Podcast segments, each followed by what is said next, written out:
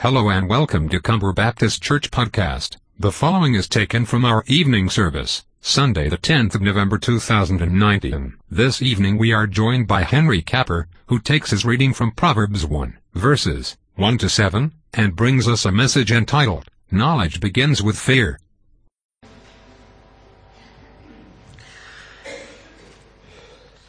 It's rather popular within our modern culture to have some sort of life motto, maybe a phrase, a pithy statement or a quotation, a short sentence that is important to us.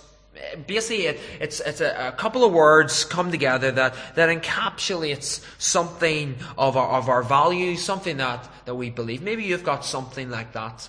For Christians, we would maybe talk in the lines of our favorite Bible verse. Maybe some of you have a particular verse of Scripture that is close to you. Maybe it's dear to your heart. Maybe it's that verse that God used to open your heart to come to salvation in Jesus Christ.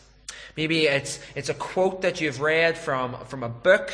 Maybe it's a line from a much-loved sermon that you've heard and you go back to time and time again. We do this within the world of Christianity, but outside of the world of Christianity, people do this lots and lots of occasions, different situations where people will have various phrases, various lines that are close to them. They'll plaster them on social media, on Facebook and Twitter.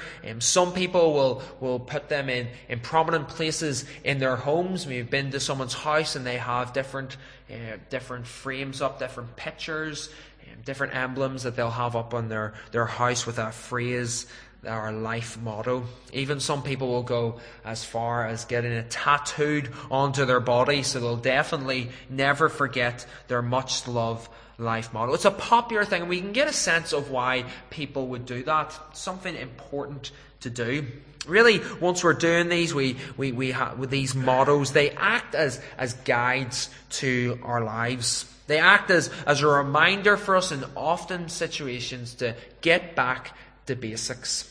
We hear that maybe that life motto, that phrase, that verse of Scripture, and it speaks to us time and time again. And maybe we will go back to it time and time again. It tells us how to prioritize what is truly important to us. And with that all in mind, maybe you're thinking ahead, and probably the most famous book in all of God's Word related to this idea of mottos and pithy statements is the Old Testament book of Proverbs. Proverbs is quite simply a truly majestic book of poetry, specifically Hebrew poetry. It's filled to the brim with divinely inspired instructions of how to live a truly satisfying but ultimately God-honouring life.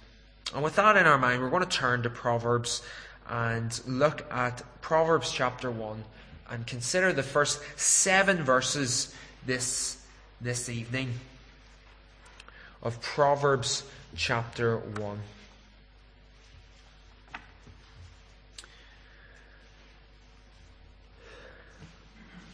And this is God's Word.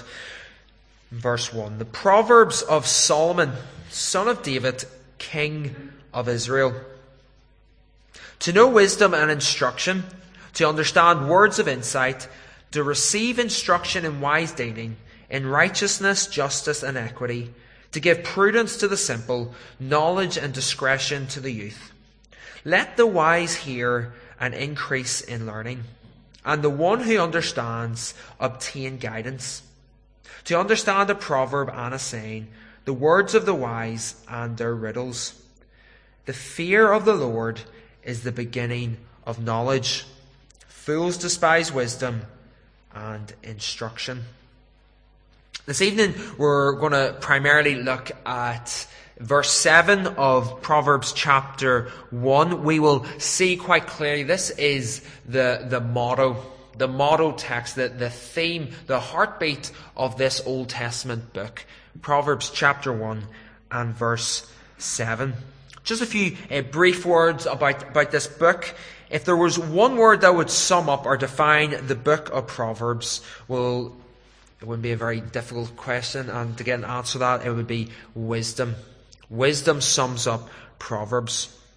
But one of the problems that we face, and it's right across, it's endemic of our entire world, when we arrive at the book of Proverbs, it's similar to that of Psalms, because it's poetry, is that we look maybe at a verse, or we look at a particular chapter of Psalm or Proverbs, and we look at it in isolation.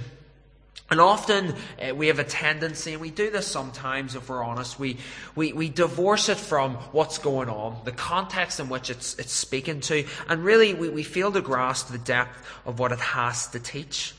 So we sort of dig it up from its roots and its foundation, and we look at it in isolation. That can be problematic, and I'm sure you can grasp that. And Proverbs, unfortunately, it's a firm favourite of those within the broad scope of Christianity, and I underline, highlight, emphasise broad scope of Christianity, that would promote a type of health and wealth and prosperity teaching.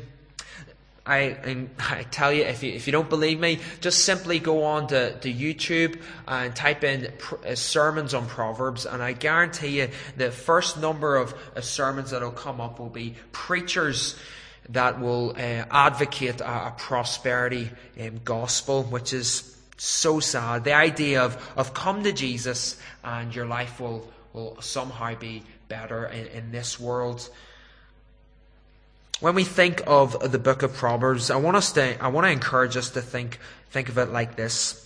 Instead of looking at these statements, and there's many, and they're very, very good, and often people will quote a verse out of Proverbs, and that's important, that's wise, and I'm going to do it a couple of times later on.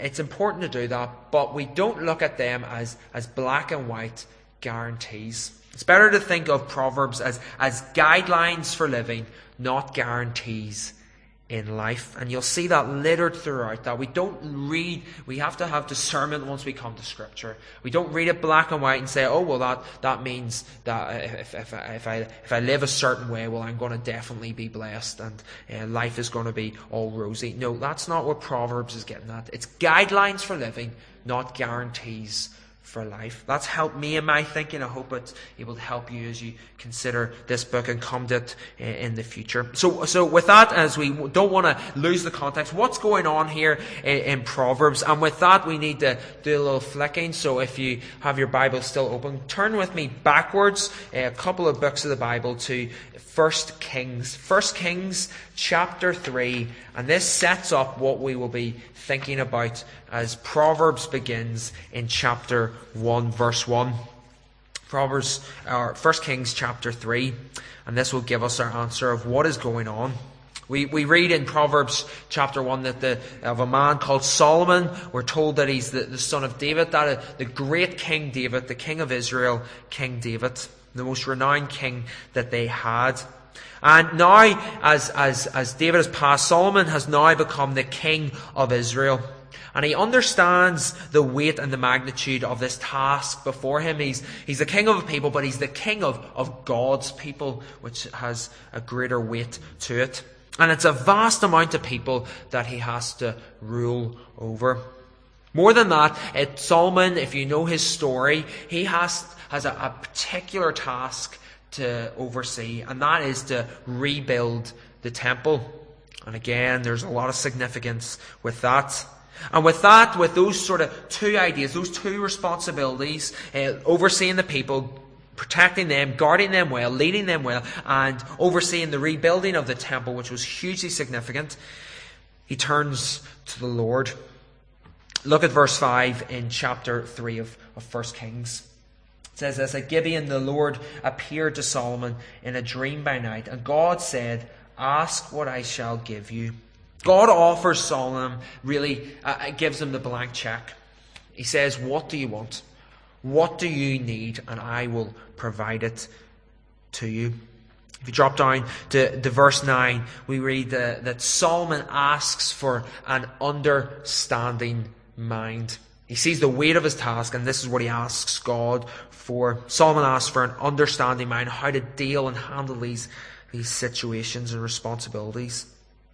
And then if we look at, we might have to turn over to chapter 4 and verses 29 to 30, where we read these words, and it continues on for a few verses, but just verses 29 to 30 of chapter 4 in 1 Kings, it says, "And God gave Solomon wisdom and understanding beyond measure, and breadth of mind like the sand on the seashore, so that Solomon's wisdom surpassed the wisdom of all the people of the East and all the wisdom of Egypt."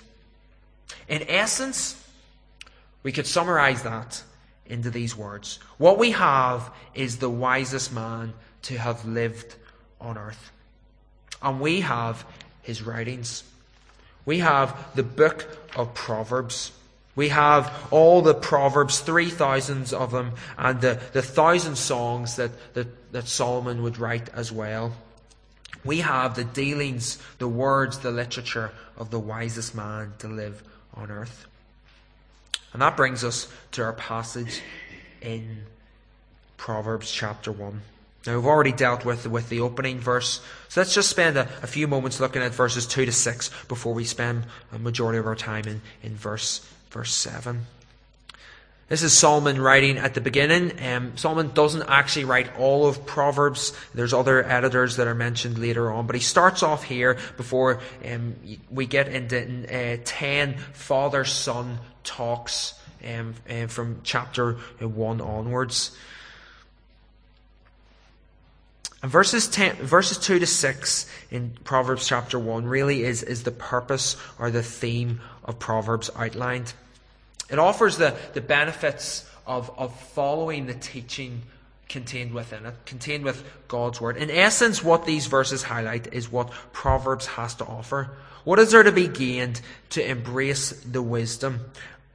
And I'm sure that's a desire of all of our hearts. Surely we want to be wise people. No right-thinking human would want to be thought as unwise or foolish. I'm sure we have all had experiences where we have made a decision and immediately, or maybe a few moments later, we've realised that was very foolish. That was unwise. It was irrational. I did not think that through, and consequences may come our way. I'm confident that all of us would want to be considered as wise people. You'd like to think of people thinking of you as being wise. We don't like making rash decisions. We don't like being caught off guard and having to jump at a decision and a choice. We want to be discerning. We want to be thinking people who make logical choices.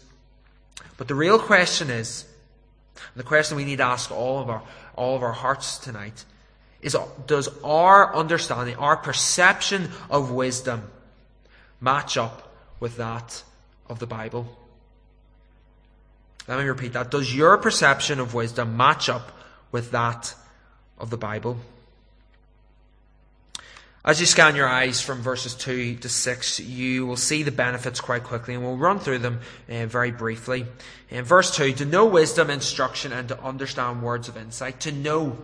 This is how Solomon starts it off. It has the idea of becoming conscious or becoming aware of something.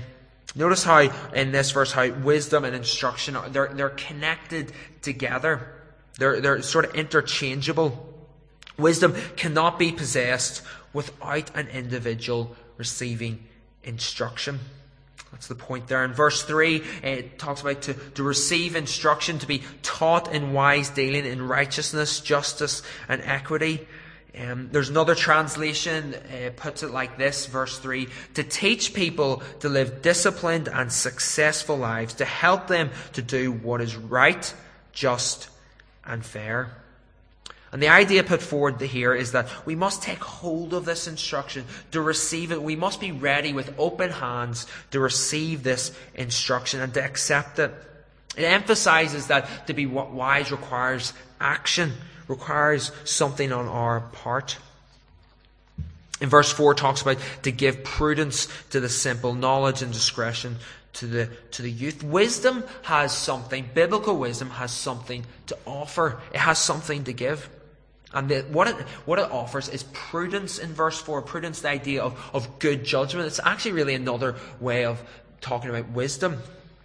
And it's to the simple. Now, that's not talking about people who are poorly educated. Really what Solomon's talking about, what that word means, is it really denotes a person who is gullible. Someone who is without moral direction. And actually, even, it really talks about someone who is inclined to evil, someone who has an evil heart. And this is the potential impact that biblical wisdom has for us today. It can take those who lack character, who lack good morals, who are prone and inclined to evil decisions, and to utterly transform them. It has the potential to change and transform lives. And Solomon also wants to add that it also has relevance to the young as well. So as he's starting to build this up, verse 5, he compels, let the wise hear, let those who perceive themselves to be wise to be open to the wisdom offered. The one who is truly wise will be desirous to learn more and willing to be guided in their life. It's a characteristic of a wise person. They'll want to be, they'll have an inclination to hear and to learn. And then verse 6 again, to understand, the wise are invited to explore the meanings contained within these proverbs and sayings. Again, to understand, it reinforces the idea that the wise they're involved in this, they're involved in the process of wisdom. It's not that instruction and wisdom is just planted into our heads. We're not robots, but that we have to do something. And just like we think of a riddle, or maybe like a profound statement, when we read it or hear it, we might not get it right away. We might have to say it over a couple of times. We have to think about it. We digest it, think about it, till we figure it out. And that's what our task is as well. That when we arrive at the words of these proverbs, these inspired words of God, through Solomon and others in this book, that when we hear them, we take our time to think about them and make sure that we have got the true meaning of what they are saying. So we arrive at the key verse of the book of Proverbs. People have said this is the foundational principle, the motto of Proverbs. It's actually that important. It's quoted twice again in Proverbs 9:10. And we're going to break down this verse this evening and just look at the various phrases and what it has to teach us tonight. And I want you to notice this about verse 7, specifically the first part of this verse. I want you to see how fear, which is really reverence of the Lord, is connected with the beginning of knowledge. We could put it another way, and we could state it like this. Worship of God leads to the beginning of wisdom. Or we could flip it on its head, and we could say this. Wisdom is the fruit of a right relationship with God. You could be the greatest intellect around. You could be the smartest person. You could be the smartest cookie in your class or in your family. You could have an incredible degree of information stacked up in your brain, and you could be fairly successful in your life so far up to this point, but without a love or adherence, without a fear, a worship toward the holy triune God, the one who has created you, then true biblical wisdom is simply a distant reality. Let's think about the fear. What is the Bible's understanding of fear? Fear is reverence, as I've already intimated. It really could be translated reverent obedience, which leads us back to this morning. The Hebrew word to fear, the Old Testament's written originally in Hebrew. It could be translated to say love or worship as well. They're very much acceptable translations of this word. And that really alters how we think about this verse once we think about love and worship. And what the writer is saying here is to faithfully and biblically fear, love, worship the Lord is to love Him. It is to worship Him. And this is a love that encompasses our whole lives. It's something that isn't just contained to meetings and gatherings, as great as they are on a Sunday or maybe in a midweek. No, this is worship of our entirety, of our lives. The Apostle Paul really summarized this superbly in his book his letter to the Romans, and he says this in Romans 12 as we read about that he's talking about all of life worship. That our worship should be that we willingly present our bodies as a living sacrifice, holy and acceptable to God. And this is your spiritual worship. That's what it means to fear the Lord. Not that we come and we are afraid of God when we think of Him. That we become anxious. That we maybe even subconsciously think of God as cold, as mean, as maybe a heartless dictator some would like to espouse in our world. But we don't come to God trembling with utter fear. That's not the God we serve. We don't serve God out of an attitude of guilt or forced duty. That's not what it means to fear. We love and we worship because of the God who is love and is worthy of our worship. Our reverence, our worship is left for the Lord. And notice how, as the verse continues, how Lord in your translation of the Bible is capitalized. And that's a direct reference by Solomon to the one true God. This isn't just talking about God and any other God, but this is Israel's God, Yahweh. And this is the covenant God. This is the relational God who is in relationship with His people, who has committed to His people. He is the God who creates, the one who sustains, but also the God who can be known. It's a big difference between the Christian God and any other lowercase gods that are proposed throughout our world. Our God has become known. At one level, God is transcendent, which means He is above us, and we won't fully be able to, in its entirety, comprehend who God is and His grandeur. Yet at the same time, and on the same page, He is still knowable. He has enabled humanity the capacity to grasp who He is. Yes, we have His Word, and we give thanks for God and His Word through the Bible. We're so grateful for that. But above all, it's through the manifestation of His Son. It's the Word become flesh, Jesus Christ. Jesus is the Son of God, the second member of the Trinity. And Jesus is right here in verse 7, once we are thinking about Yahweh, Lord. He's rightfully incorporated into this. The fear, the reverence, the love of Jesus Christ is the beginning of knowledge. We live post-New Testament. We're a grateful people that we have the New Testament. And an understanding of who Jesus is and what He has done for you and for this world should drive us to worship, to that true understanding of fear. And with that worship as the foundation, that is where true knowledge begins. So as we think about trying to be wise, to be authentically wise, you must. It's not optional. You must be in relationship with the one who created you, the one who defines you, the one who is sovereign over you, the one who sustains you, but the one who loves you. The one who sent His Son to die for you. To fear the Lord is how we begin to have a fulfillment of knowledge, both earthly but also spiritually. This is the beginning of acquiring true wisdom. It's not a wisdom that we simply start off with and then we sort of move on our merry way. It's not like maybe how we might think of stabilizers, maybe hearkening back to the good old days once you first started to ride a bike, and we put stabilizers on and we learn how to ride a bike, and then that glorious moment comes where we get the stabilizers off and we're able to ride freely on our bicycle.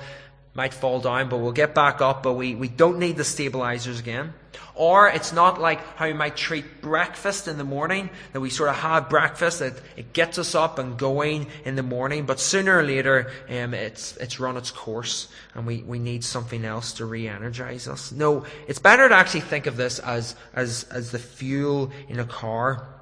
To start the car, you need fuel, and for the car to keep going, you need fuel. Very simple formula. No fuel, your car's not doing much. And it's going to stay parked outside your house. And it's not going to be able to fulfill its purpose. But how are we to understand knowledge? Well, we cannot understand wisdom or grasp it outside of knowledge. They're inseparable. And to think of them as two distinct categories isn't helpful. They're connected. So think of it as an individual, someone who is truly wise, someone who you would consider to be wise. They're going to be a person that has an astute degree of knowledge. And vice versa, someone who is knowledgeable, someone who's truly knowledgeable will be a wise person. They'll be wise in character, in how they deal with other people, and so on. But with that, and the first half of verse 7 dealt with, and indeed up to this point, the content of what Solomon says, it's been fairly positive, it's been helpful, we can engage with it, we can see it as encouraging.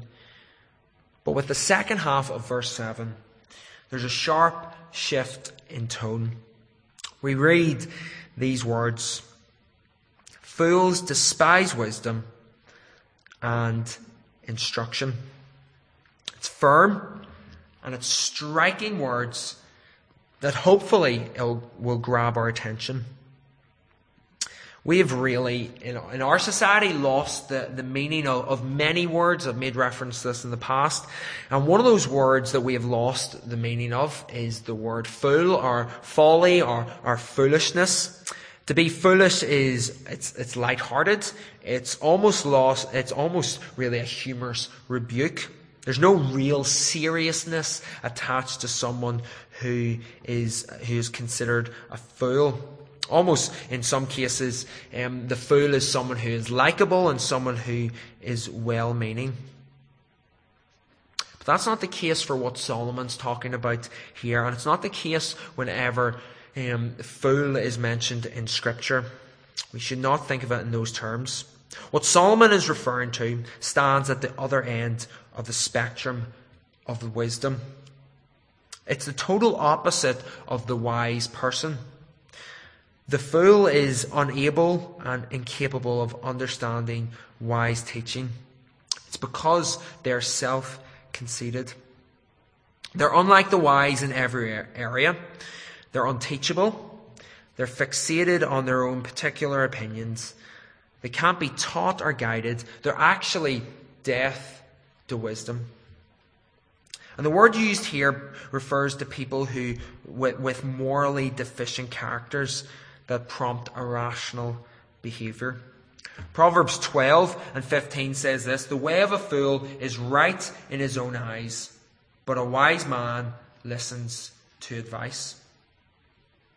Unlike the wise, the fool is self-sufficient and does not heed counsel.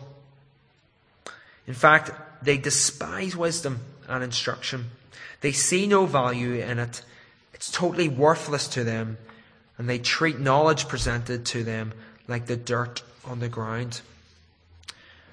And a characteristic and an attribute of the fool is that they have no desire to be taught. They don't cherish knowledge. They don't cherish ultimate knowledge contained in this book we call the Bible, God's Word. They don't seek instruction. They don't want to be taught by what God has instructed in His Word. And in moments when it's graciously offered to them, people can be insulted. They can be even repulsed by the very suggestion that they could learn something new, or that they need to change, or that they need to become wise. Often, the fool, the person who doesn't want any of this, will remove themselves from situations where they will be offered wise instruction. And so with that, they don't have to be confronted with the truth and with the knowledge and the issue of their pride. In an ultimate sense, the fool depicted in Proverbs is the one outside of a relationship with God. It's someone who has rejected to worship God. I have a close friend, someone who is, in my own estimation, millimeters from becoming a Christian, but is not a follower of Jesus. And often I'll have conversations with him and talk to him about many things, about the gospel and his need to come to saving faith in Jesus. And the terms that he'll like to talk about is never in these terms. He'll talk about sort of grand things and try to divorce himself from the situation. He certainly does, and you may like to think of, in the terms of not being a Christian, as being misinformed. My friend will talk about not having enough information, not having enough proof, so that he's able to put off becoming a Christian time and time again.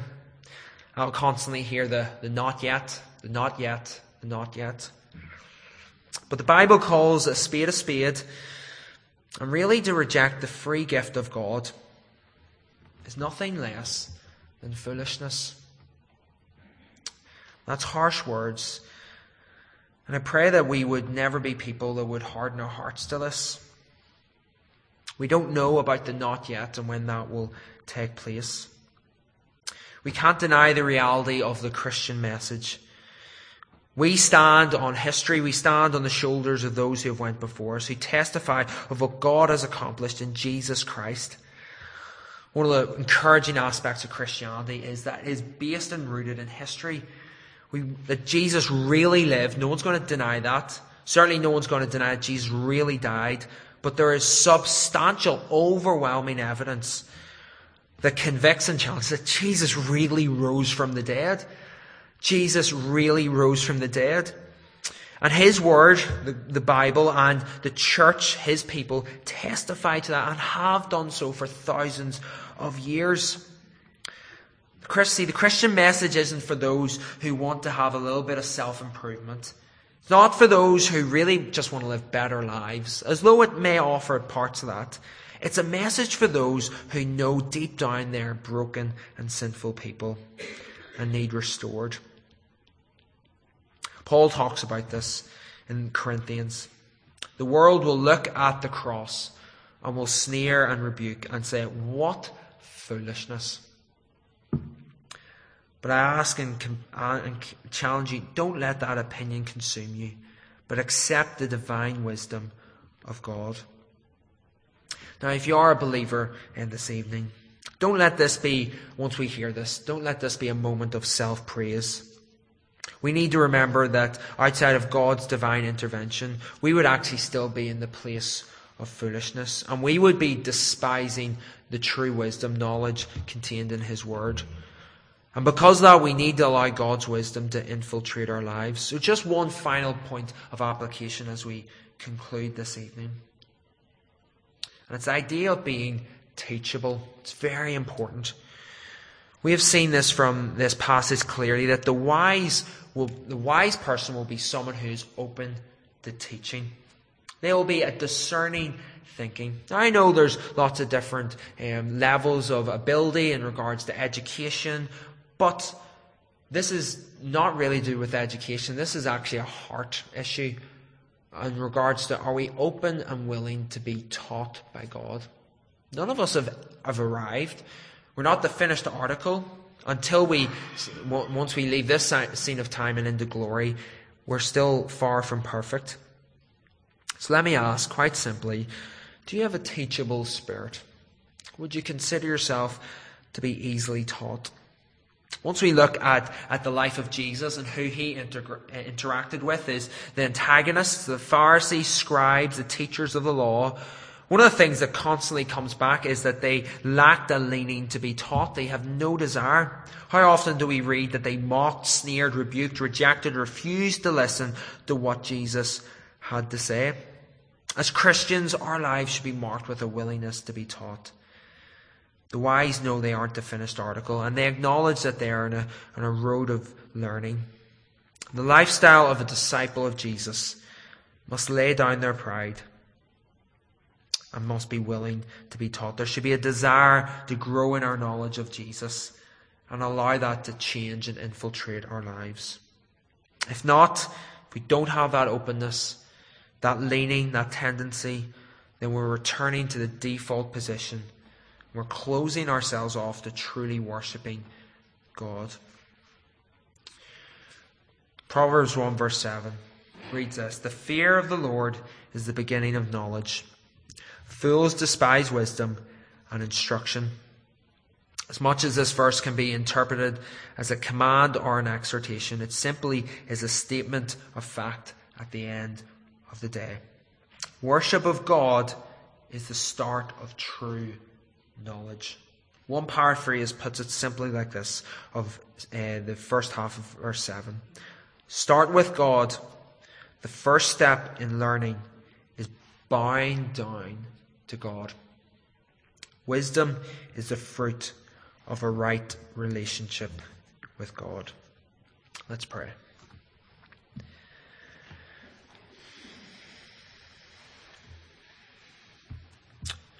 Our God in heaven, we thank you that you are our creator. You are the God who is worthy of our worship. And we thank you that you have revealed yourself to us. And thank you for your word, which contains the knowledge. Thank you that you have left us instructions. You've not left us to our own devices, but you've given to us your good word, your law of liberty, your perfect law.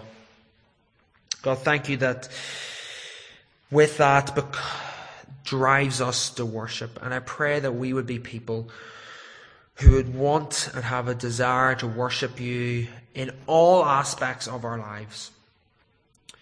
This is the beginning of true knowledge. This is the beginning of ultimate wisdom.